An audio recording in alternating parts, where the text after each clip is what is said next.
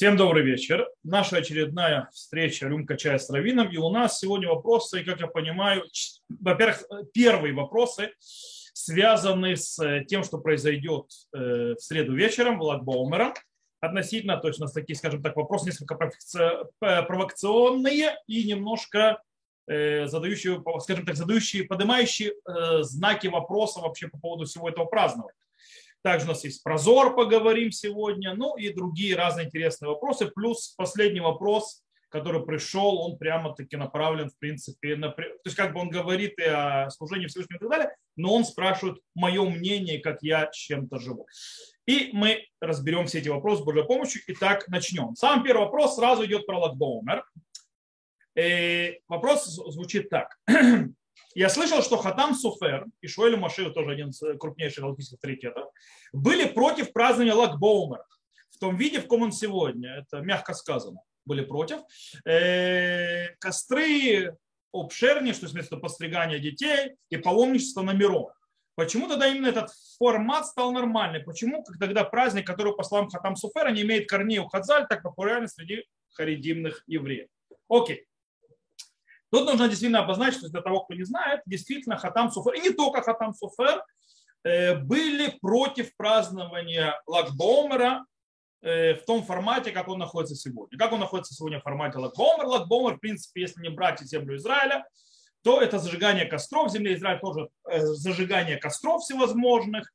И э, игры там всякие, там стрельба с лука, это у хасидов принято. И, естественно, паломничество на гору Мирон, где считается по традиции, находится, ну, я говорю, считается по традиции, потому что не сто процентов, находится так Аризаля, то есть традиция Аризаля, что там находится могила Раби Шимон бар Юхая, э, который связан так или иначе с Лагбаомер. Тут нужно, кстати, заметить, что э, Лагбо, то есть как бы некоторые считают, что э, по ошибке, что Раби Шимон бар умер последним из учеников Раби Акива, и этим на нем закончилась эпидемия, это неправда. Раби Шимон Барюхай был учеником э, Раби Акива после окончания эпидемии. То есть он был один из пяти учеников, которые были у Раби Акива после того, как он потерял 24 тысячи учеников в эпидемии. И поэтому э, дата Лагбоум здесь немножко другая. Э, плюс есть спор, что в этот день произошло. Есть, считается, что это день его смерти. Вопрос вообще, насколько в день смерти праведника нужно радоваться и так далее. Вопрос сам по себе. Но я не буду заходить, потому что в нашли, э, скажем так, в рукописях некоторых э, Рабхайм Виталя, что написано не это не день смерти, а день радости. То есть дьем симхато, не йом шемету, йом мото, или йом симхато. То есть, да, день радости его. Почему? То есть, по разным причинам. В любом случае, э, празднование, и сегодня происходит паломничество на Мирон, на Мироне зажигает огромный костер, то есть танцы, пляски и так далее, и есть несколько зажиганий костров. Э, Мирон прославился на весь мир, к сожалению, в прошлом году не очень приятными вещами, то есть когда погибли люди из-за давки. Э, в любом случае, да, Хатам Суфер, не только Хатам Суфер, Хатам Суфер очень жестко вообще обсуждал, говорили, что, во-первых, у этого праздника нет никакого источника. Он резидентно, у наших мудрецов источника этого праздника не существует. Э, и вообще эта дата Лагбоумер, она играется с 32 днями между Песхом и Шавотом, э, когда умирали ученики Раби Акива, и считают, что они умирали 32 дня, э, потому что они умирали в те дни, которые не читают Тахану. То есть это не обязательно Бладбоумер, просто устроили то есть, траур, 3, то есть 32 дня. То есть, да, и поэтому 33 день как бы траур заканчивается. И по идее, то есть это вся связь, и то, и это даже уже выходит не во времена Хазаль, то есть мудрецов этого Хазаль ничего нет. Все это уже во времена Гаона. То есть намного позже Э, а тем более праздный Лагбоумер. Если возьмем, отмече, а, как отмечали Лагбоумер раньше, то нужно понимать, что до Аризаля, а Аризаль на минуточку это 16 век, то есть, да, э, никто никакой Лагбоумер не отмечал никак э, вообще. И Аризаль, как так известно Рафхайм Виталь, в этот день приходил на могилу, то есть пещеру, то есть там, где была могила, то есть это то, что считается сегодня на Мироне, то есть то место как бы по Масор Таризаля, он приходил там молиться, и на этом все заканчивалось. То есть, да, как бы никаких костров, танцев, плясок там не было. Там Аризаль приходил, молился, и все. Как бы. Вот. Э, потом начало проходить, и появились костры. Кстати, уже ближе к появлению Хасидута. То есть, да, в Хасидута, то есть как бы Хасидут продолжатель Каббалы, то есть сказано Раби Шимон Барюха, его привязывают к книге Зор. Это следующий, кстати, вопрос, который будет тут тоже не все так просто. Э, и как бы книга Зор, Каббала, Хасидут, который продолжает Каббалу, но уже как бы раскрывает ее народу и так далее, и так далее. И там уже пошли зажигание костров. Кстати, обратите внимание, что обычай зажигать костер э, дается, допустим, на Мироне. Право зажигания костра, первого главного костра, есть у ой, из Ребес Баяна, по-моему, если не ошибаюсь. Обратите хасиды, хасиды. И обычаи там связаны огнем, то есть не захочу заходить, то есть объяснять, почему, то есть огонь и так далее, там, так или иначе, то есть кабала, с кабалой связано, с мистикой и так далее. Потом там придумали, то есть и стрельба с лука. Кстати, первый подстриг после трех лет, нужно знать, это обычай хасидский, то есть литовские евреи в основном, то есть остальные другие, тем более Хатам Софер в Венгрии, Еким никогда в жизни не заморачивались первой стрижкой в три года, то есть стригли ребенка, когда ему нужно было стричь. У сеф... Почему? Потому что это снова вещь связана с кабалой. И у сефардов тоже есть такой обычай, но он тоже очень минорный, дольше от сефардов тоже. Поэтому тоже мы говорим в основном о хасидском обычае, который в последнее время очень распространился, я должен сказать. То есть я был, э, то есть моя жена попросила, чтобы мы наших детей тоже не стригли до трех лет. Э, хотя я был, сказал, я их буду стричь, когда им будут мешать волосы. Э, меня как бы, потому что у меня нет этого обычая. Я наполовину литовец, то есть, в принципе, с точки зрения выходца, то есть, да, откуда моя семья, у меня хасидов в семье нет, то есть так получилось, то есть я родился не из хасидских семей, у меня часть это еким, немецкие евреи, часть литовские евреи и так далее. Даже и сефарды есть, то есть немножко у меня есть восточной крови сефардской, но у меня нету хасидской крови. То есть у меня хасидов не было. Вот. Э, поэтому у меня ни с какой стороны обычая этого нет. Но жена просила и сказала, что вот давай это мы сделаем, если это большая штука, потом мы пострижем три года. Это как бы, чтобы они почувствовали, что они переходят с одного статуса в другой статус, когда начинают воспитывать ребенка, там, первый цицит и так далее. То она мне уговорила, что с точки зрения воспитательного процесса. Но в принципе, понятно, что мы не делали никакого пострижек на Лагбаумере, то есть ни на ком Мироне мы этого не делали, тем, несмотря на то, что мой второй сын родился в Лагбаумере у моему сыну второму, то есть он родился Лагбомер, три года исполнился Лагбомер, вроде как бы сказать, сам Бог велел стричь на Мироне, я не поехал на Мирон. Я на Мирон не езжу. То есть, да, я не езжу на Мирон, э, в Лагбаумер точно, потому что я не, не, я не люблю толпу, я не люблю все это вот вакханалию, в котором творится. Э, окей. Вопрос был, то есть мы теперь поняли, то есть вот эта вот вся вещь появилась весьма поздно, и поэтому Хатам Софер был очень против. Почему? Почему он был против? Он был против по многим причинам, то есть нет источников и так далее. Но можно понять, что э, то, что происходит на Мироне, есть в этом в каком-то смысле религиозный экстаз. Есть. Мы нельзя то есть, сказать, то есть люди говорят, кто есть на Мирон, то есть ты чувствуешь, что ау, есть какое-то ощущение, с моей точки зрения, что снова я то есть, повторяюсь, это мое точка зрения, у меня вот такое ощущение, что храм построен не будет, пока не закроют Мирон. Э, почему? Потому что вот это вот служение, которое как бы есть огонь и так далее, вещи такие, которые духовные и так далее, которые должны быть в храме, их перенесли на Мирон и всякие могилы праведников. И, и как бы людям не нужен по-настоящему храм, то есть им хорошо и там. Вот. И есть в этом проблема. Плюс, естественно, все эти обычаи очень сильно напоминают скажем так, не наши обычаи, то есть, как говорилось, то есть это в опера, операция И, правильно? Нет, не операция э, э, называется, э, это же не наш метод. Да, это операция И, про Шурика, на новое приключение Шурика. Это не наш метод, то есть, да, какие-то огни, какие-то свечи, какие-то паломничества и так далее. Скажем так, сегодня читается консенсусом, и сегодня кто считает, что это нехорошо, побьют камнями как еретика, но во времена Хатам Суфера и раньше было, нужно понимать, было огромное Итнагдут. Теперь, почему 100 так популярен среди харидимных евреев? Ну, во-первых, не у всех, далеко не среди всех харидимных евреев. Как я сказал, многие литовцы, то есть их это не вдохновляет. Рав, допустим, Коневский всегда говорил, нужно не в Мирон ехать, а Тору будет Мидрашу учить. Допустим, Рава Коневского на Мироне никогда в жизни бы не увидели. И Рава Ильяшива тоже на Мироне никогда не было.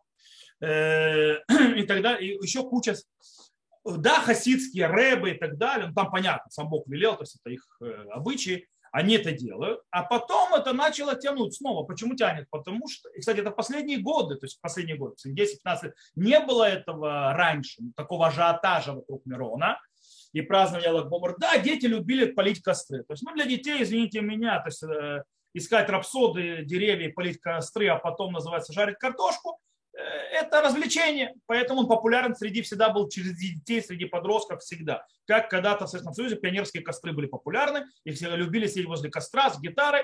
Это своя романтика, поэтому понятно, что эта вещь станет популярной, очень вредная для окружающей среды, как вы понимаете, то есть, да. И поэтому это популярно, я скажу даже больше, не только у харидим, сжечь костры, это популярно у всех слоев населения, включая всех светских почти у пацанов, у пацанов, у девушек, то есть, ну, у детей, у детей, подростков и так далее. И для них это самый главный праздник. Э, вот. С точки зрения Мирон, вот эти вот все каббалистические штуки и так далее, действительно это вошло в очень относительно недавно в моду и начало то есть, распространяться не только у Харидим, но и у Датим Леумим, и даже светские некоторые, то есть, которые. То есть, почему? Потому что вообще мистика вся, весь New Age, так называемый, он очень-очень сегодня силен. Почему? Я думаю, это говорил не раз, не два не три, это влияние э, поколения, которое, обычно говорят поколение, шувы и так далее. Я думаю, что немножко все по-другому. Не поколение шувы, не поколение там, э, великой духовности, а все очень намного банально.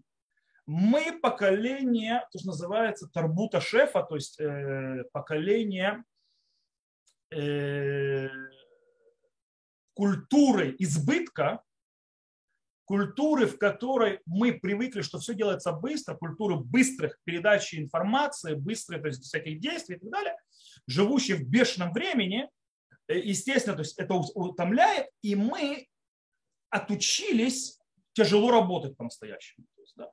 Мы отучились тяжело работать, мы пытаемся даже в работе в нашей, в которой мы работаем, она то есть, должна быть более легкая, то есть, да, то есть мы делаем компьютер и так далее, и так далее. Э, мы отучились тяжело работать, и мы хотим получать результат быстро. Мы хотим сделать вещи и сразу увидеть результат. Э, и то же самое это перекочевывают как с материального мира, так и в духовный. По этой причине э, люди хотят духовности, что-то быстро нажать и что-то быстро произойти. То есть они хотят быстрой духовности.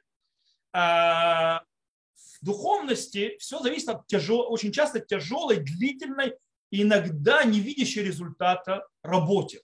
И это тяжело. Это тяжелое служение Всевышнему, нелегко. Э, и поэтому манит больше те вот, скажем так, вещи, которые вроде бы дают быстрый духовный разряд, э, быстро подъем вверх и так далее, какой-то experience, то есть, да, какое-то то есть ощущение, какое-то переживание, Э, какое-то возвышение резко. Проблема в том, что они очень медленные, э, то есть очень быстрые. Оно как подняло, так быстро опустило. То есть оно не строит базу по-настоящему. То есть, да, оно качели. То есть, да, вверх, как вверх взлетел, так вверх улетел. Как у человека, который песню послушал, называется, его там э, за душу взяло, он там немного всплакнул и так далее. Но это на 5 минут. Потом все. И это, к сожалению, наша проблема наша проблема. И это очень распространилось не только... То есть раньше, допустим, литваки вообще не приближались к Мирону. Сегодня там литваков вы найдете. Раньше, то есть там, короче, разные слои, то есть не приближались. Сегодня все начинают постепенно все приближаться. По этой причине и Кабалу все лет так любят учить. И, причем Галаху нет, Танах нет, Гамару нет, Зоар. Все уроки нужно, все уроки, даже ты видишь люди, которые организациями занимаются и пытаются привлечь людей к учебе, там, то есть э, для болеть чува и так далее, видите, в любую точку, суют, в любую дырку суют слово кабала. То-то и кабала, шмота и кабала, это кабала, это кабала, это кабала. Хотя ну кабалы рядом нет. То есть, да, там только максимум каббалистические, то есть какие-то вещи. Но почему? Потому что это покупает. Это продается, прошу прощения, это продает. То есть люди хотят послушать кабалу. Почему? Потому что они готовы то есть, впитывать чтобы духовность была быстрая, почувствовать, что частью себя какое-то великое возвышение. Потому что вот эти вот, которые учат Аллаху, которые учат Турата Негле, то есть, да, открытую Тору, а, слабаки, мы великодуховные, мы выше. Хотя бы настоящий достаточно наоборот, но не важно. Э, потому что я уже говорил это тоже на, и на прошлом встрече, что 70% Талмуда, даже больше, чем 70%, построены из Галахи, а не из Агадот. Агадот мистика это Агадот. Более того, считается, что более крутая учеба – это Галаха. Потому что без этого, а, это не говорил, прошу прощения, это говорил не на рюмке, это говорил на уроке по недельной главе. Вот. Окей. Это когда мы говорили, я говорил на прошлой неделе, насколько мне память не изменяет. Окей. Э, я думал, что понятно, то есть, да, почему это происходит. Э, веяние моды. И надеюсь, что веяние это пройдет, и люди вернутся назад, служи, то есть тяжело работать, это будет лучше. То, переходим отсюда к следующему вопросу, который также связан уже снова с тем же. В связи с приближающим празднованием на Мироне, то есть, да, слава Богу. Следующий, это второй вопрос, не предыдущий, это второй вопрос. Книга Зор, ее значение, взгляды последователей разных течений на ее содержание влияние на современный иудаизм. Вау. Во-первых, вопрос очень громадный, поэтому я должен сказать здесь на одной ноге. И снова, я говорю, сейчас буду академически говорить. Что такое академически? Это имеется в виду разные то есть взгляды, подходы и понимание, о чем идет. Потому что стоит понимать, сегодня даже за половину того, что я скажу сейчас, можно э, получить звание еретика, то есть, да, куфер. Байкар причем, то есть, да, я чуть ли не отрицающий все принципы Торы, хотя Зор не является одной из 13 принципов Торы, э, веры, и поэтому человек, который не принимает Зогар, кафера по определению не может быть. Э, не по Рамбаму, тем более не по другим, потому что Рамбам больше всех сделал основу веры, другие еще меньше сделали. Вот. Э, в любом случае, сегодня это популярно, сегодня Зогар, ура, ура, все учатся это. У сефардов есть обычай читать Зогар, ну это всегда было, а сегодня все вдруг резко начали великими изучателями Зогарства. Э, по поводу Зор, она очень-очень, э, скажем так, непростая книга, непростая история. Объясню. То есть если мы возьмем по-простому, как сегодня все верят, то есть как бы традиция, которая сегодня, кстати, снова ну, нужно упомянуть, это не традиция всех наших мудрецов. То есть, да, это традиция, которую сейчас, то есть она заняла, скажем так, мейнстранное место, вытесняя всех других, хотя были и другие мнения. Э, что э, Зор был написан Раби Шимон Бар и это, в принципе, скрытый после то есть, в принципе, книга о понятии мироздания, мира Всевышнего, то есть влияние между миром Бога и миром на земле, ну и так далее, так далее, так далее. Э, по-настоящему взор, тот, кто откроет, это не более того, это мидраж. Это мидраж на, на Тору, на, на Хумаш, правда. Э, но, но глобально большая часть Зор это, это мидрашим. Мидрашим на, на Хумаш. Э, проблема с приписанием Раби Шимон Бар Йохаю э, книгу Зор, и это, кстати, поднимают не, не я поднимаю, это поднимают, допустим, Ябец, это поднимают другие галактические авторитеты прошлого, которым сегодня скрывают эти, то, что они сказали, или не дают это просочиться, что книгу Зор Рашби не писал. И если есть несколько этим доказательств. Может быть, то есть Ражбе вполне возможно были какие-то скрытых, то есть пластов Торы, какие-то традиции и так далее, которые прошли от Ражби, как, как Тана, но, но это не явно не вся книга Зор, и явно книга Зор в его время не писалась. По одной причине. Первый язык. Тот, кто откроет книгу Зогар, увидит, что она написана на арамейском языке. Тот, кто откроет любое любое произведение, то есть любое что-то, то есть какой-то, э, любой труд Танаим, оно написано только на иврите. Нет трудов, то есть есть, конечно, то есть, там, сям, то есть вещи на арамейском, но нет труда на арамейском. Труд в эпоху Танаим пишется на иврите, не на арамейском. Так написано Мишна, как мы видим, так написаны Мидраше Галаха, так написаны Барайтут. Они написаны на иврите, не на арамейском. Там есть там сям арамейский. Но этот арамейский еще более. Это даже не талмудический арамейский. И это даже не землеизраильский арамейский. То есть имеется в виду эпохи Талмуда даже. То есть во время Танаим говорили на арамейском. Во время Талмуда арамейский был разговорный язык. То есть а еврит был более языком ученых и так далее. То есть более такой, скажем, высокий язык, молитвы, учебы, разговоры серьезных людей, ну и так далее. А народ на рынке на арамейском разговаривал глобально. Э, как вы понимаете, если ты пишешь секреты Торы, ты не будешь писать на языке, на котором разговаривает народ, а, но это не язык ученых. То есть, да. Более того, этот язык очень поздний. То есть этот арамейский, который в книге Зор, он дико поздний. Он позже эпохи Талмуда. И это видно. То есть в очень многих вещах это видно. Еще какие-то вещи есть э, проблематичные, почему-то не, скорее всего, не Раби Шимон бар э, мы находим в книге Зор упоминания мудрецов, живших после него, включая Амураим, то есть эпохи Талмуда, и даже Геуним, то есть эпохи Гаона. То есть как бы тяжело сказать, что им коля кого, э, то есть можно сказать, Раби Шимон был пророком и писал то есть, от имени тех людей, которые будут жить против него, но это не состыкуется со всем понятием, что такое пророчество и кто такие пророки. Э, это, и там куча. Во-вторых, то есть там много, Зогар есть много как бы таких повелений, как бы законов, каких-то вот обычаев, даже знаю, как это объяснить, э, которые стоят в полный противовес всей традиции, которая идет от Талмуда и принятая в Галахе. В Галахе не в Шурханарухе и так далее позднее, а более ранее, в эпохе Гаонов и так далее. Потому что то, что мы видим уже в поле позднее, там уже Зор влияет. То есть, да, который уже есть. Зор появляется, более того, Зор мы нигде не увидим упоминания, никем, никто его не упоминает, нигде он не обозначается ничего до какой-то 14 век, 15 век, э, Муше, э, это, там он появляется. И поэтому многие считают, что Зогар был составлен, если не написан весь, Муше де Леоном. Он был мудрец, он не был э, простым человеком. И как раз в эту эпоху есть очень интересный момент.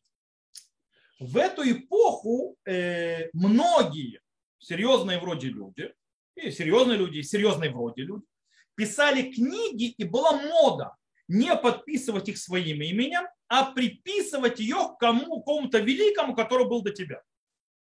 Почему так лучше продается? Не знаю, мода такая была. Мы видим это много, много таких книг, которые э, приписываются к определенным великим людям, а они эту книгу не писали.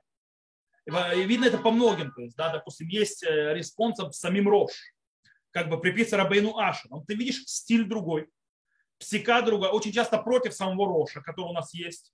И очень неоднозначное постановление. И принято, то есть, да, даже Раувади в одном месте приводит, там, э, кстати, по поводу закона самоубийства, где самим Рош очень сильно облегчает. То есть, в принципе, человек, который себя у него депрессия, ему надо, то есть это он, в принципе, может покончить самоубийством, не будет считаться самоубийцей. Вот. И пишет Раувадия, Безе, издаев, Шуд Семрош. Он говорит, о, вот это показатель, что он поддел. Вот. Были еще, то есть были всякие то есть, книги, которые подписывали, что Раша написал, или Рабейну Нисим и так далее. Но есть те, которые, ты хочешь, чтобы книга получила авторитет, подпиши на кого-то крутого. А чем не круто называется подписать, то есть на Тана, Ражби. И может быть, то есть, а, тем более, если ты, допустим, ты мудрец, ты учил, у тебя есть какие-то масорот и так далее, ты туда в книгу внес масорот э, от самого Ражби. И действительно есть книга, допустим, Явица, кого интересно, Митпахат Суфрим, где он действительно разбирает книгу Зор, и он показывает все эти вещи. Э, ну да, э, Чувами Агава, это один из величайших мудрецов э, Чехии, то есть Праги. То есть ученик, он, он ученик Надабы Удара, Вехискали Ланда, то есть его прямой ученик. Он очень негативно относился к книге Зор. Там был вопрос по поводу положить свиток Торы на кладбище возле мертвого, то есть на похоронах по Зор и он, скажем так, от, от, запретил эту вещь делать писано по Талмуду, а потом очень сильно, скажем так, жестоко наехал на Зор. Кстати, может быть, я могу сейчас э, найти здесь, у меня, может быть, есть даже его, я где-то его себе сохранял.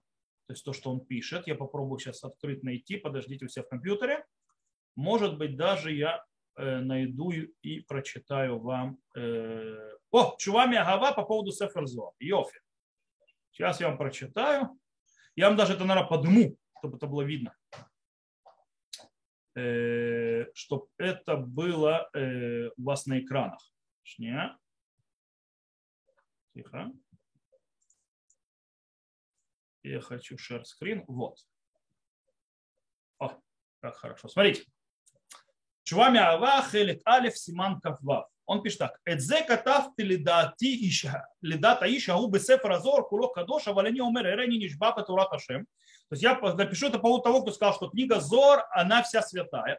Но я клянусь Бог, Торой Бога, что без эфер Зор немцу камаз юфим бекелькулим. То есть, да, в книге Зора написано несколько подделок и вещей, то есть, которые испорчены. А Шерсифу в Алла Ахат Миталмуд Бавли, Усифу Вала Хат Миалдул Бавли, Хайот Ваба и Верава, Кадош Ютер, даже одно слово из Талмуда святее всей книги Зор. То есть, да, Вегина им амру хахме Талмуда барайта дело митания бирав, хияр, то есть я просто не хочу вас заводить, то есть глубли дебри, вот. То есть и так далее. Тогда он говорит, то есть он приводит мудрецов, и сефер азе вадай лав верав ушая, итмар киколя дорот мирош ло захум ло захру сефер зор муума вело баакиц вело бахалом. То есть да, он говорит, приводит все мудрецы, никогда в жизни не слышали про книгу Зор, говорит, не, говорит, не наяву, не во сне. То есть, да, э, говорит, и то, что ты сказал, что это было написано Тана Раби Шимон Бар который Раби Удана Си принял от него, то есть, как сказано, то есть, Багдамот Рамбам Лисифро Яда Хазака. Эхло Захар это Сефер То есть, если ты говоришь, что это от Раби Шимон Барюхай, а, а, дело в том, что Раби Удана Си принял всю свою Тору от Раби Шимон Барюхая, то есть, да, так это написано в Яда Хазака, передача Торы. То есть, как Раби Удана Си, который, то есть, нигде не упомянул эту книгу, нигде не упомянул слова об этом ничего. А? ни в шас, ни в Мисроид, Бешумаков, а Раби Йоханан, то есть и Раби Йоханан, Шехибер Талмуд Иерушальми, то есть, который написал Иерусалимский Талмуд, и не маскиро Бешумаком, то есть не упоминает Веравина Рав Аши, Михабре Талмуд Бавли, Мея Шаним Ахрей Хибур Талмуд Иерушальми, Пою Басоф Амурем Вело Саму Ребис Бехола Талмуд Мисефер. То есть, да, его, то есть, через сто лет после этого, то есть, когда подписывается то есть, Талмуд Вавилонский, ни слова книги Зо. Э, и он приводит, и приводит, и приводит, он приводит ни Риф, ни Рамбам, ни Раши, ни Тосфот, ни Рамбам, ни Рамбар, ни Рашба, ни Рош, никто. Говорит, даже Тур, который, то есть Лакат, Коля Медрешот, Михим тут Тутбарай, так далее, Тур, Рабия, Рабия, Ков Баля Турим, то есть сын Роша. Это то есть уже такая глубоко в эпоху Ришуним. Э, ло я думаю, ло рауми мену товар. То есть, да, не видели ничего. Э, Адшизе э, коров лишь лош шаним, то есть, да, то есть 300 лет тому назад, от его времени, Чуам Иуда, 300 лет тому назад, Чуам Мегава живет на э, почти в 19 веке. То есть, okay? Он пишет, 300 лет тому назад э, сказали, что Мацу Эйзу книсия, Шеркиблу Бакнуфия, то есть какое-то то есть, собрание, где на Талмуд Бавли в Иерусалимске, пара та та та та та та та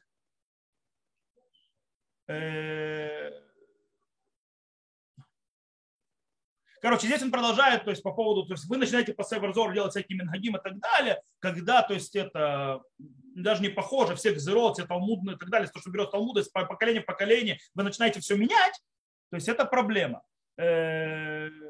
Дальше проводит ла-ла-ла. Ваягиду как шарейдис грубо сеферзор камата на его мураим. Ахрей Рашби. Вот он, кстати, приводит сам. Говорит, и упомянув некоторых Танаима Мураим, которые после Рашби были. Шаним работ במספר, והארכתי בזה מקום אחר מפי סופרים, מפי ספרים, תדדה, ובספר מתפחת לגאון מוהרנו явец זיכרונו לברכה. И как описано то есть, в книге Миспахат Сафрим, то есть явица, он здесь приводит ее, Шигазар Веумер, то есть, да, который постановил и сказал, Шихалю боя даем мизаифим, то есть что в книге Зогар были руки поддельщиков. Вехашадет хахам раби Моше де Леон, то есть Бактива, то есть, и он подозревает Моше де Леона, которого написал.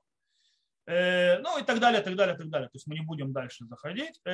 Короче, по-моему, я вполне достаточно прочитал, говорю, поэтому Чува Мегава был очень хариф. То есть сегодня мы его повесили. Он один из крупнейших аллахических авторитетов, который цитируется в куче мест, то есть э, его приводят на Галаху и так далее. То есть он очень серьезный человек. И вот такое вот отношение к Зо. Причем он не один. Есть Равкапах. Слышали Равкапахи? Дардаим, то есть, э, которые идут по рамбам. Они, его дедушка, ему, его дедушке писал Равкук письмо на защиту книги Зор. Потому что он сказал, то есть он написал так. Я не знаю, что такое книга Зор.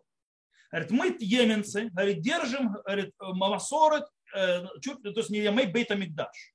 Все книги держим, Рамбама держим, Сефир и так далее. Зогар не знаем. Зор не слышали, не знаем, что это.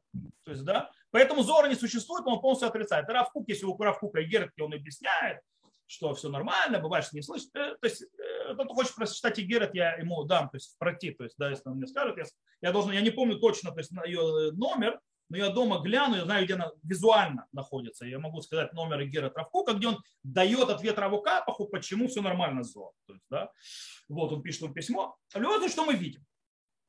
Понятно, что Аризаль Зогар очень сильно, то есть это и последователи Аризаля, Хасидут и так далее, и так далее, и так далее. И сегодня, то считаю, естественно, Ражби, не дай бог кто-то скажет, что это не Ражби написал, то есть, да, святая книга и так далее. Иногда некоторые возводят все это выше Талмуда, всю эту кабалу и так далее. Но как вы видели, даже вон Чувам Иуда Миагаватов записал, то есть, это прочитал, может каждый открыть это. Первый то есть, раздел э, ответа это, Шут Чувам Ава, Э, Симан Кавав, то есть да, 26-й э, Симан, пожалуйста, можно прочитать. То все не так однозначно с этой книгой. Э, последователи разных течений, ну сегодня, скажем так, она чуть ли не всеми принята, не дай бог кто-то скажет не так. Снова, еменцы, которые идут, допустим, за, за как называется, Поровка, поход за Рамбом и так далее, книгу Зор не признают никак, на дух не признают. Вот. То есть это глобально то, что есть. То есть, э, естественно, что ее влияние на современный иудаизм парадоксальное, то есть оно огромное. Я вам не должен сказать, сколько кабалу учат, все кабалу учат и так далее. Хасидут сколько пользуются к ней, естественно, и так далее, и так далее. Так что так оно есть. Окей, я думаю, что я ответил на этот вопрос, и можем переходить к следующий вопрос. Следующий вопрос очень такой практичный, и на него я коротко отвечу, потому что я уже отвечал на несколько уроков. С какого возраста ребенок должен соблюдать правила и другие религиозные предписания, насколько строго? Как быть, если ребенок не будет заинтересован в иудаизме, не хочет соблюдать и наставить? Окей, глобально ребенка мы начинаем приучать очень постепенно, очень постепенно, очень прислушиваясь к ребенку. Это очень важно. Не навязывая силой, не заставляя, а объясняя, показывая, кстати, очень важно, показывая личным, собственным примером. Дети подражают родителям. Если родители будут правильно соблюдать, хорошо соблюдать заповеди, будут показывать, что Тора и заповеди им важны и так далее, будут все это делать, то дети снова, то есть как бы 100% гарантию никто не даст, но в принципе дети будут хотеть подражать и родители. Это потом будет переходной возраст и там будут взрывы, и войны и так далее. Это нормальное явление. И, кстати, э, мощь восстания ребенка, то есть э, будет зависеть от того снова, как вы его воспитаете в более молодом. Восстание будет, оно нужно. Потому что без восстания личности нет, не, не будет создано. Будет э, маменький сынок, который не личность. Переходный возраст и взрыв, и восстание против родителей – это нормальное явление для созидания новой личности, сильной личности. Это очень важно. Вопрос, как в это время себя вести. Но мы вернемся к маленьким детям. В принципе, считается, что с трех лет мы начинаем, ребенок начинает так или иначе понимать вещи, и мы начинаем его потихонечку приучать тем вещам, которые он может. Там, цицит одеваем мальчику, там, кипу и так далее, и так далее. Снова не устраиваем ему террор, чтобы он делал все. Э, мясо с молочным, там, допустим, еще его не будем заставлять соблюдать, потому что он еще не поймет, он еще не выдержит. Но постепенно, постепенно мы будем, скажем так, э, наращивать. Потому что, смотрите, я могу, то есть каждую отдельную галаху, там посты, кашрут и так далее, песах и все это можно каждое отдельно разбирать по отдельности. И мы не закончим сегодня никогда. То есть не сегодня, не завтра, не послезавтра. Каждый отдельно закон. Но глобально, что мы постепенно повышаем соблюдение тех или иных вещей. Нужно понимать, что до бар бат человек не обязан соблюдать заповедь. То есть обязанности нет. Обязанность наступает с бар и бат митсвы. То есть у мальчиков бар митсва 13 лет, у девочки э, в 12 лет. До этого все идет от закона, то, что называется обязанности как родителей, хинух, то есть наша обязанность родителей воспитывать. На этом все строится. По этой причине мы воспитываем и даем понимать и соблюдать, и, ну, скажем так, наращиваем темп и вещи по возможности восприятия ребенка. Обычно принято в 5-6 лет наступает тот момент, когда ребенок уже может учиться и понимать и так далее, и соблюдать заповедь. И уже тогда может с ним более серьезно идти. То есть некоторые вещи, допустим, по, по Пура он 6 лет не будет соблюдать. То есть, да, потому что это рано. Это ему тяжело, и ему не надо это делать. И он будет соблюдать его уже в 11 лет, девочка там, или в 12 мальчик, уже ближе к бармице для того, чтобы Сначала начинают часами, потом постепенно поднимают и так далее. Э, то же самое с мясом и с молоком. Допустим, ребенок в три года еще не поймет то есть все это разделение, э, то есть что нужно ждать, но, допустим, в 6-7 лет он уже поймет понятие ждать. И, ну, там тоже можно, допустим, если ребенок очень сильно хочет то есть, что-то то есть, поесть, еще не, а прошло уже 4 часа, но не 6, то есть, да, можно ему уже дать. Когда ему 9-10 лет, когда он начинает более абстрактно мыслить и более принимать вещи слова нет, то, естественно, э, мы уже будем соблюдать с ним более. Короче, в принципе, э, ответ очень простой. Постепенно по развитию ребенка, не наседая, не заставляя, а объясняя, показывая собственный пример, постепенно. Если ребенок не хочет, то есть написано, если вопрос, а, не заинтересован иудаизмом. Если ребенок не заинтересован иудаизмом, вы можете себе поставить большой минус воспитания ребенка. Это значит, что вы где-то прокололись. Кстати, не пугайтесь. Э, проколоться могут все. Как Рашар Гирш пишет, даже Ицхак и Ревка прокололись с Исавом. То есть, да, не смогли его воспитать, неправильно его воспитывать. Поэтому у них вот такой вот прокол. Пишет, а пишет не я, пишу не я, пишет Рашар Гирш в своем комментарии, э, что с Исавом произошло. Вот. Э, по этой причине еще можно травословечко добавить. То есть, когда его спросили по поводу воспитания детей, то есть, да, чтобы преуспеть в, в воспитании, что нужно. И раз Владимир сказал, что у него есть три вещи сказать, то есть, какие нужно. Он сказал, сията дышмая, сията дышмая, сията дышмая. То есть помощь небес, помощь небес, помощь небес. Э, помощь небес, терпение, личный пример и безраташи. То, переходим к следующему вопросу. Недавно прочитал, что в Китае испытывают инкубаторы для выращивания младенцев. Причем весь процесс, начиная от оплодотворения, будет проходить без участия женщины. Как Тора смотрит на это и будет ли ребенок выращен таким образом считаться евреем, если была взята клетка еврейки. Окей. В принципе, насколько мне известно, может я ошибаюсь, может быть где-то пишут какой-то научной фантастике по поводу Китая. Насколько мне известно, такой технологии не существует. Это теория. Э, такой технологии не существует, но даже теоретически, допустим, можно ли, скажем так, сделать ребенка полностью без участия матери. То есть женщина не участвует, она как бы яйцеклетка, то есть в принципе берется ее яйцеклетка э, или даже клетка, в принципе получается, если берется клетка, то это в принципе клонирование, если клонирование запрещено, международная конвенция. Так что я не знаю, кто-то разрешит такое делать, потому что клонирование людей в конце концов пришли к выводу, что клонирование человека это неэтично. И это вроде с этого съехать. Э, потому что взять клетку матери, то есть это явно клонирование. Э, скорее всего, наверное, яйцеклетку. Яйцеклетку матери и, естественно, семя отца. Соединяя их вместе в лаборатории, а потом, не внедряя в то, что называется в, в матку, создать то, что называется искусственная матка. Есть такая вот идея, я не знаю, насколько они смогли ее создать. По идее, насколько я знаю, такой технологии нет. Создать искусственную матку. Но что будет с этим? Во-первых, это входит сразу в вопрос, как по суррогатное материнство. Кто является матерью? Дальше, давшая генетический код или та, которая выносила и родила? Это огромный спор. Э, я его обсуждал, когда говорил о медицине Галахе. У него решения нет, но в принципе более принятая Галаха, что матерью считается та, кто родила, а не давшая генофонд. Э, в этом случае, получается, матери вообще не будет. Никакой. Может быть, то есть если мы пойдем заменим, что есть генофонд, то может быть в этом случае мать будет по генофонду.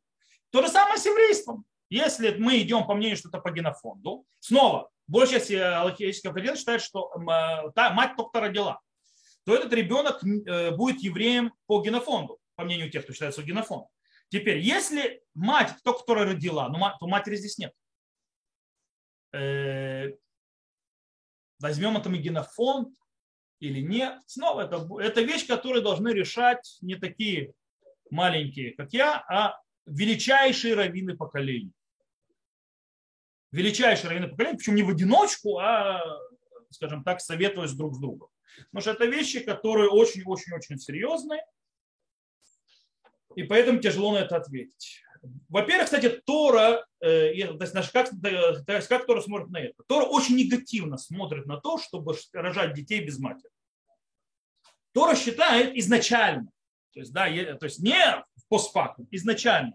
У ребенка должно быть два родителя. Мама и папа. Когда что-то, то есть, когда что-то сбилось, бывает родители, то есть нет одного, другого и так далее. Но это ненормальная ситуация, и поэтому с точки зрения Торы мы не выстраиваем изначально ненормальные ситуации.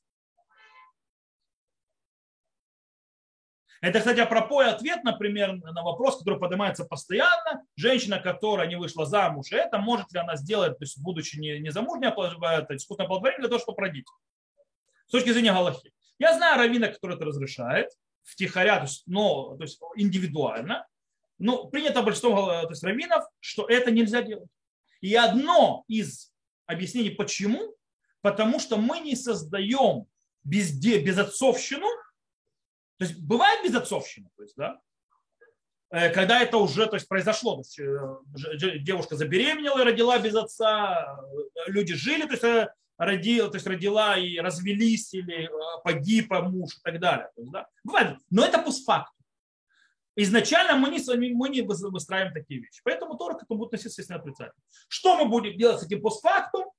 Снова, это, может быть, человек будет считаться без матери. Кстати, вопрос материнства он являет, влияет очень, очень не, не, не только на вопрос еврейства, но вопрос братья, сестер, с точки зрения браков и так далее, и так далее. Очень много на что влияет.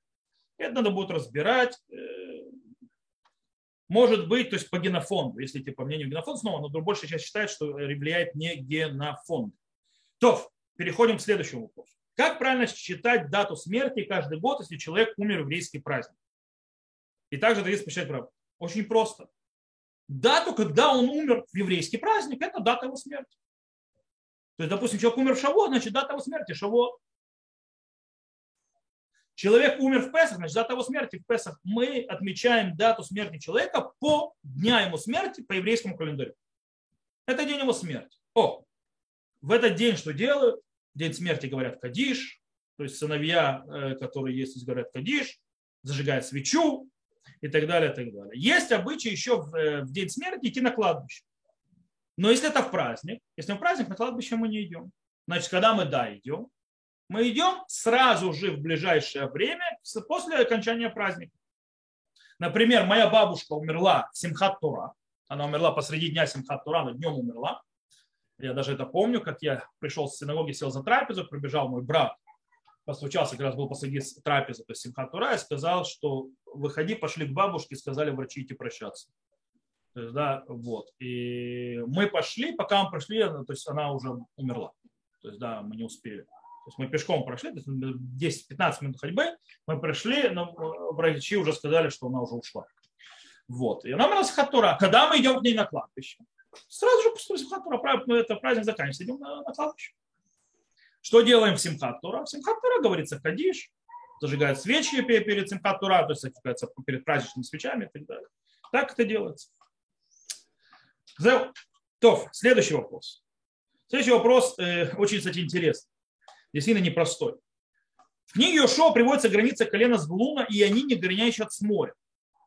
Как соответствует благословением Якова и Моше. Нужно напомнить, что благословение Якова и Моше, то есть Моше меньше, но Якова, что он будет возле моря, то есть, да, то есть он будет по морю, как бы и так далее, а у Моше он будет торгов, торговлей заниматься. А вот в книге Йошуа не сказано, что они не граничат с морем. В книге Йошуа непонятно. То, что, то, то, что действительно то есть, выводится некоторыми исследователями Танаха, так или иначе, базируясь на разные источники и на разные определенные вещи в исследовании, что действительно колено э, Звулуна не граничило ни с одним морем. То есть, да, оно зажато, как бы находится чуть, оно находится в, ю, в Нижней Галилее, оно зажато между коленами Э, с одной стороны, то есть юга его поддерживает колено Минаше, э, с запада как раз тот, кто туда сидит на море, это колено Ашер, э, Звулун его прикрывает с другой стороны, то есть да, с востока, ну и так далее. Вот. И вроде бы он не граничит с морем. А как же благословение, что он будет на море? Есть этому несколько объяснений. Во-первых,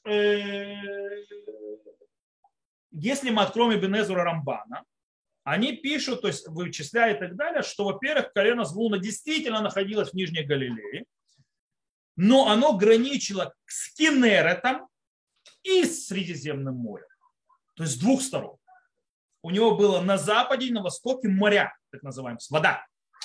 Есть одно объяснение. Есть другое. Допустим, Вильнинский Гаон более, э, скажем так, детально к этому подходит. И Вильнинский Гаон говорит, действительно, есть проблема графическая, что они вроде бы не ограничились с морями. А им обещано, что они будут там плавать и так далее, торговать. И он говорит, скорее всего, что колено Звулуна, они были рыбаками. Их, и действительно, они сидели, их колено на реках. То есть да, там есть нахар Кишон, который проходит и так далее. То есть это не сегодня речки вонючки с трудом. То есть, да, но в те времена они были посерьезнее реки. Вот. И они, то есть, как бы, в принципе, в основном выходили на этих реках, которые идут в Кенеры. То есть, и таким образом они занимались э, рыбоводством. То есть, э, так объясняет, выходит из слов из слов э, Вильнского Гома. С другой стороны, если по-настоящему посмотреть в стихе, то вроде бы получается, что восточная граница Звулуна это Кенерет. Не, Тих, яма, не Средиземное море, а Кенерет.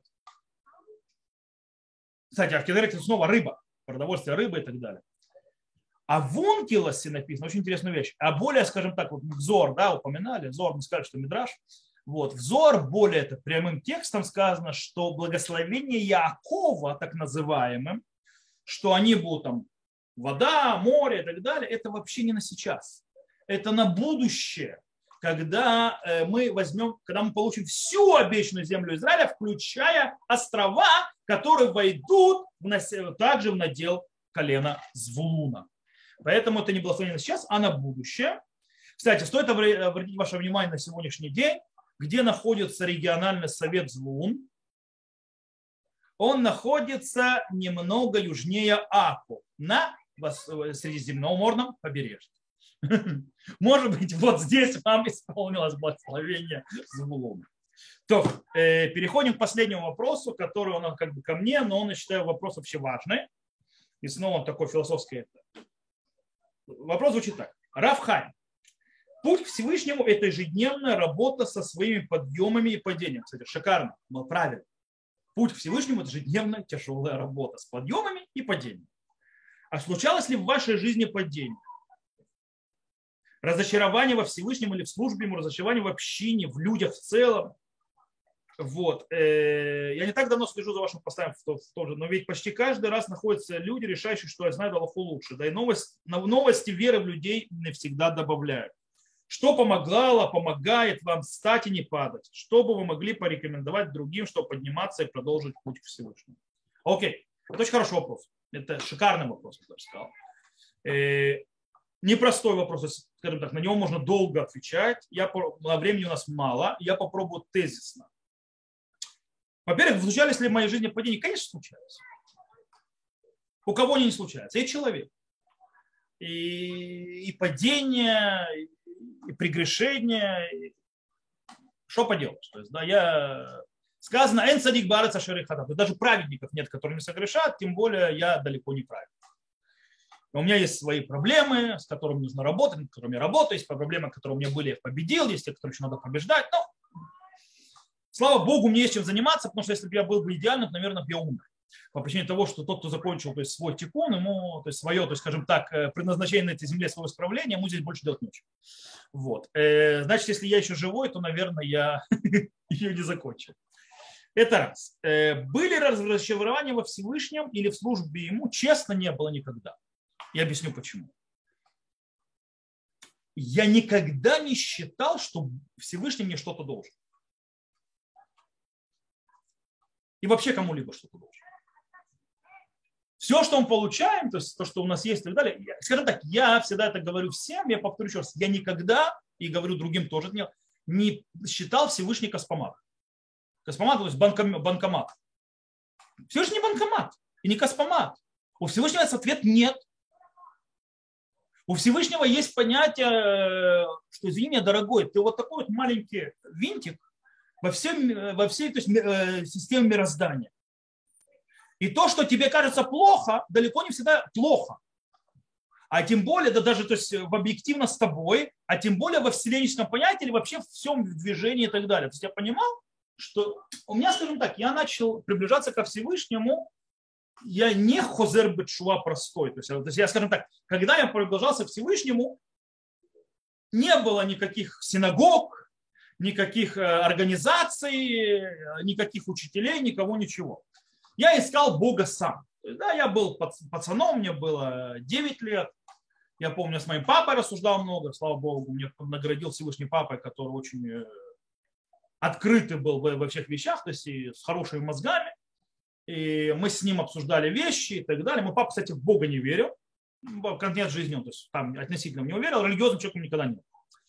Но когда-то маме моей по башке дал, когда, пытался, когда уже начал соблюдать, пытался со мной воевать в моем соблюдении, он сказал, скажи честно, что плохого? Это наркотики, это выпивка, что-то.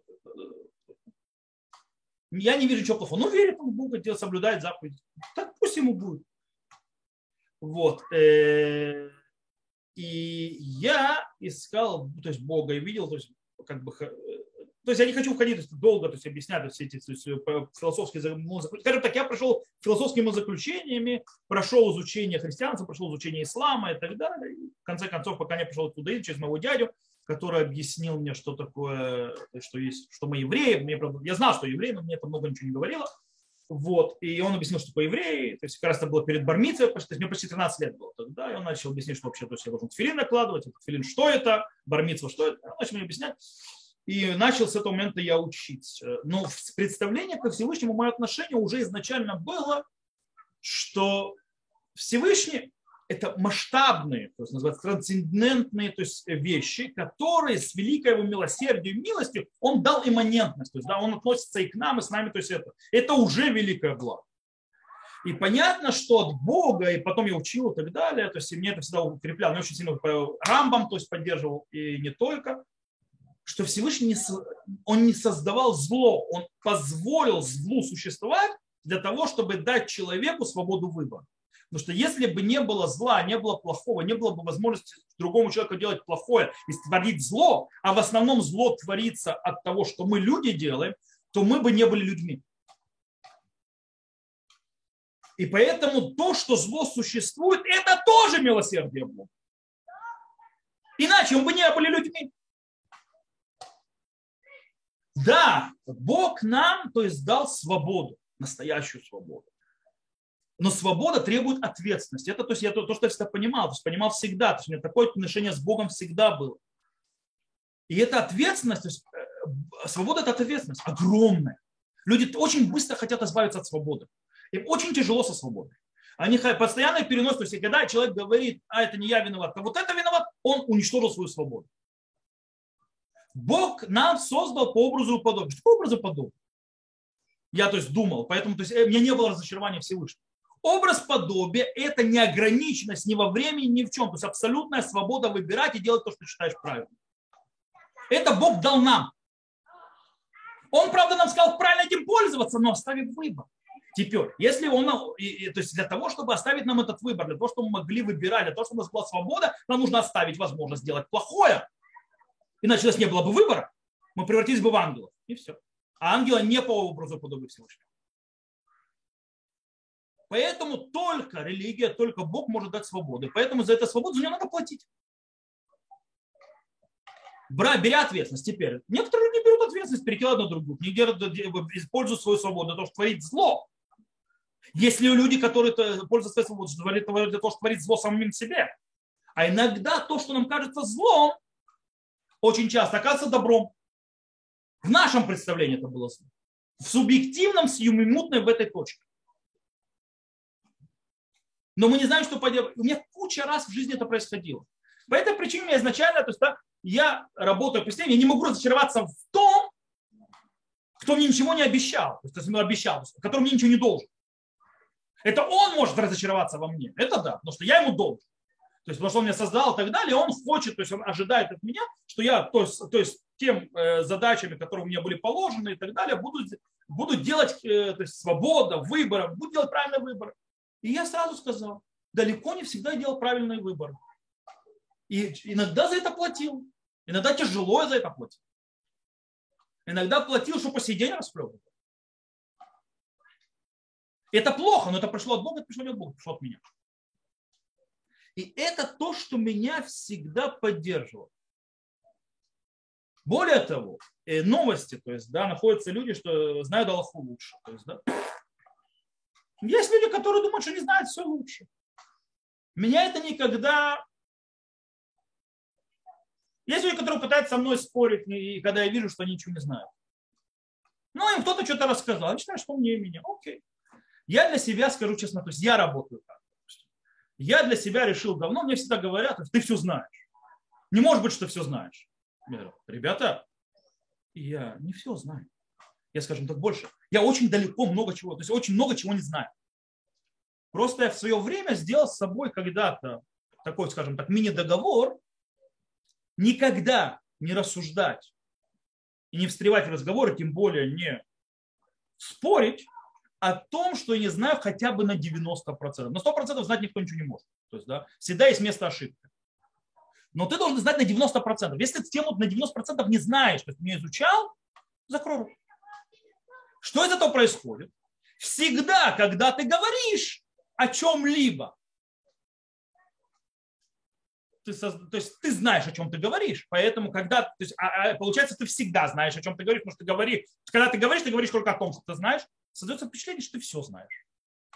Но это не так. Потому что если кто-то проследит темы, на которые никогда не разговариваю, он сразу поймет, вот это я не знаю, он не знает, вот это он не знает. Почему? Потому что я не знаю. Начинается тема какая-то обсуждаться, я ухожу я не знаю. Я не буду обсуждать, не буду спорить, а смысл. То есть, да, то есть как бы, я в этом не понимаю, я этого не знаю. Вот. Э, по поводу новости. Да, новости иногда вера не добавляют. С другой стороны, иногда сильно добавляют. Меня всегда поддерживал в этом рассказ про Раби Акиву по поводу э, лис, который выходит из святая святых в храме. Когда все плакали, Раби Акива смеялся. Ну, рассказ известный. И они плакали, почему вот лица выходят, как все плохо, ужасно. А он смеялся, почему? Потому что пророчество одно, одно исполнилось, значит, пророчество другое исполнится, потому что не завязаны между собой. А какое пророчество хорошее, исполнится хорошее. Да, я вижу, что все плохо. А сейчас смотрю то есть, на наши новости, я могу даже сказать, больше, чем плакать хочется. То есть, да?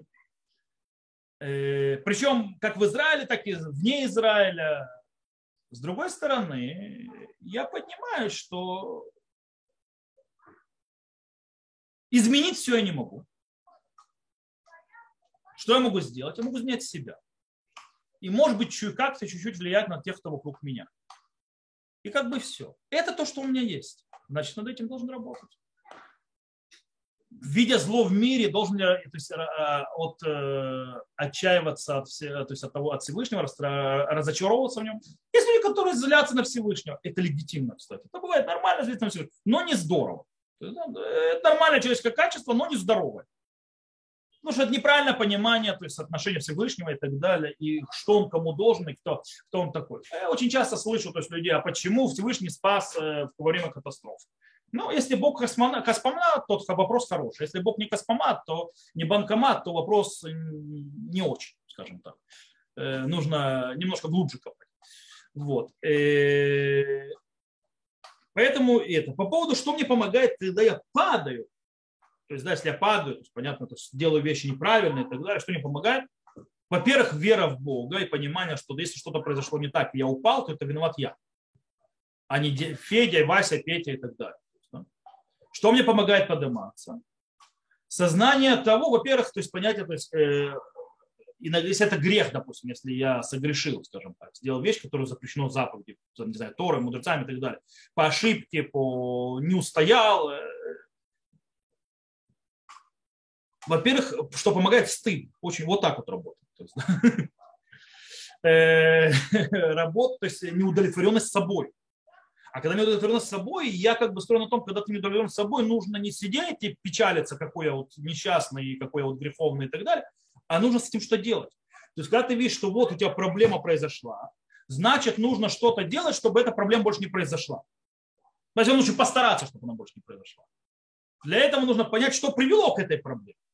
Когда ты понимаешь, что привело к этой проблеме, ты начинаешь строить, скажем так, э, правильное награждение, которое сделает так, что ты больше не будешь по пути вот к этой проблеме. Постараешься все не быть по пути к этой проблеме. И таким образом это поднимает, даже если ты упал. Плюс понимание вечное, которое у меня всегда было. Эн давар умед бифней отшува. То есть ничего не стоит перед расканием, даже перед смертью. Более того, всегда меня держала еще одна фраза, которая наших мудрецов. Гам и мунахат херев хада. То есть, да, даже если лежит у тебя острый меч на твоем шее, не отчаивайся от милосердия Всевышнего. До конца. Скажем так, я в каком-то... Меня очень часто говорят, ты пессимист. Я сказал, нет, я оптимист. Просто я оптимист, который хорошо информирован. Вот. Э, поэтому есть вещи, которые вижу пессимистично. Но, в принципе, я в своей жизненном видении всегда оптимист. Смотрите, у меня вещи многие случались такие, то есть когда люди ломались под них. Э, люди не понимают, то есть, смотрите, у меня есть, честно все признаюсь, у меня есть э, дети с хронической болезнью. Э, когда мы приезжаем встречу с родителями, то есть таких вот детей, очень часто это матери-одиночки. И они поражаются, говорят, с жена моя скажет, что, говорит, как твой муж не ушел из дома, то есть когда это произошло. То есть очень многие мужчины уходят. Они могут это вынести. А я, моя жена очень тяжело это принимала. Я сказал, а я сказал, ну раз Всевышний нам это послал, значит он решил, что мы та семья, которая с этим справится, значит будем справляться. У меня жена долго думала, что я живу в отрицании этой проблемы, а потом она поняла, нет, я живу не в отрицании. Я когда спросил с моего сына, просто мне было интересно, одного из сыновей, то есть там был какой-то разговор, то есть да, такая вот сентиментальная то есть сцена там в каком-то фильме или там что-то не помню, он спросил, ну а ты что будешь помнить, допустим, что я как папа, и он сказал, то есть, что я тебе дал, там тоже там что-то было про отца, и он говорит, оптимизм, то есть всегда смотреть, то, что называется, э, оптимистическим взглядом на, даже когда тяжело, когда плохо, что в конце концов как-то так или иначе прорвемся, да? даже если будет нелегко в дороге. Вот. И вот так вот с этим я живу, э, с этим я... Э, это то, что меня держит, то, что меня поднимает. Э, далеко не всегда хорошо. Иногда, то есть, э, есть такая вот, как называется, ну, есть призма, знаете, что призма? Это таблетки от דיכאון а. То есть говорят, с ними это, жизнь прекрасно удивительна. Вот. Так что иногда, иногда у меня, то есть бывает, как у всех людей бывает депрессия, тогда тоже нужно себя вытаскивать, э, работать над этим. Не всегда легко, но בעזרת השם. То, я думаю, что на этот вопрос ответил, то есть э, на него можно долго разговаривать, э, и он очень индивидуальный. То есть, как бы, но я советую людям не видеть в Боге космомат, понимать, что зло, которое идет, это часть того, чтобы мы были людьми, поэтому это свобода выбора, которая дана другим людям, нам и так далее, от этого зло. Иногда зло или плохое и так далее, но весьма субъективно. А в объективе это по-другому все выглядит. И когда падаешь, нужно знать, что нечего сидеть и себе, как говорится, сопли размазывать по лицу. Это это. Кстати, если ты действительно то есть, берешь падение и обдумываешь, как э, то есть больше туда не попадать и так далее, то тогда это падение становится твоим же и подъемником. Это то, что сказали наши мудрецы, что грехи превращаются в заслуги. Потому что грех стал тем, э, скажем так, э, краном, который поднял тебя таким образом стал частью заслуги. То, на этом мы сегодня заканчиваем. Э, я выключаю запись. Я, правда, может, у кого-то есть вопросы, потому что мы обсуждали и так далее.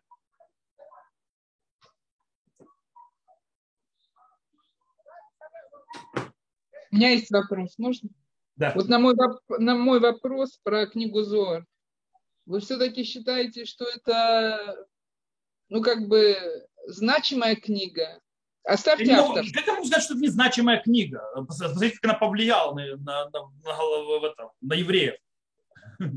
Понятно, что у нее значение. Невозможно сказать, то есть сказать, нет, она незначимая. Посмотрите, что... Но она же Хасидут стоит то есть, на этой книге, то есть, да, да. целый то есть, тече. Есть Раби Йосеф Каров, Бет Йосеф и Шуханруки иногда приводят галактические даже постановления, базируясь на книге Зор, там, где с Талмудом не спорят.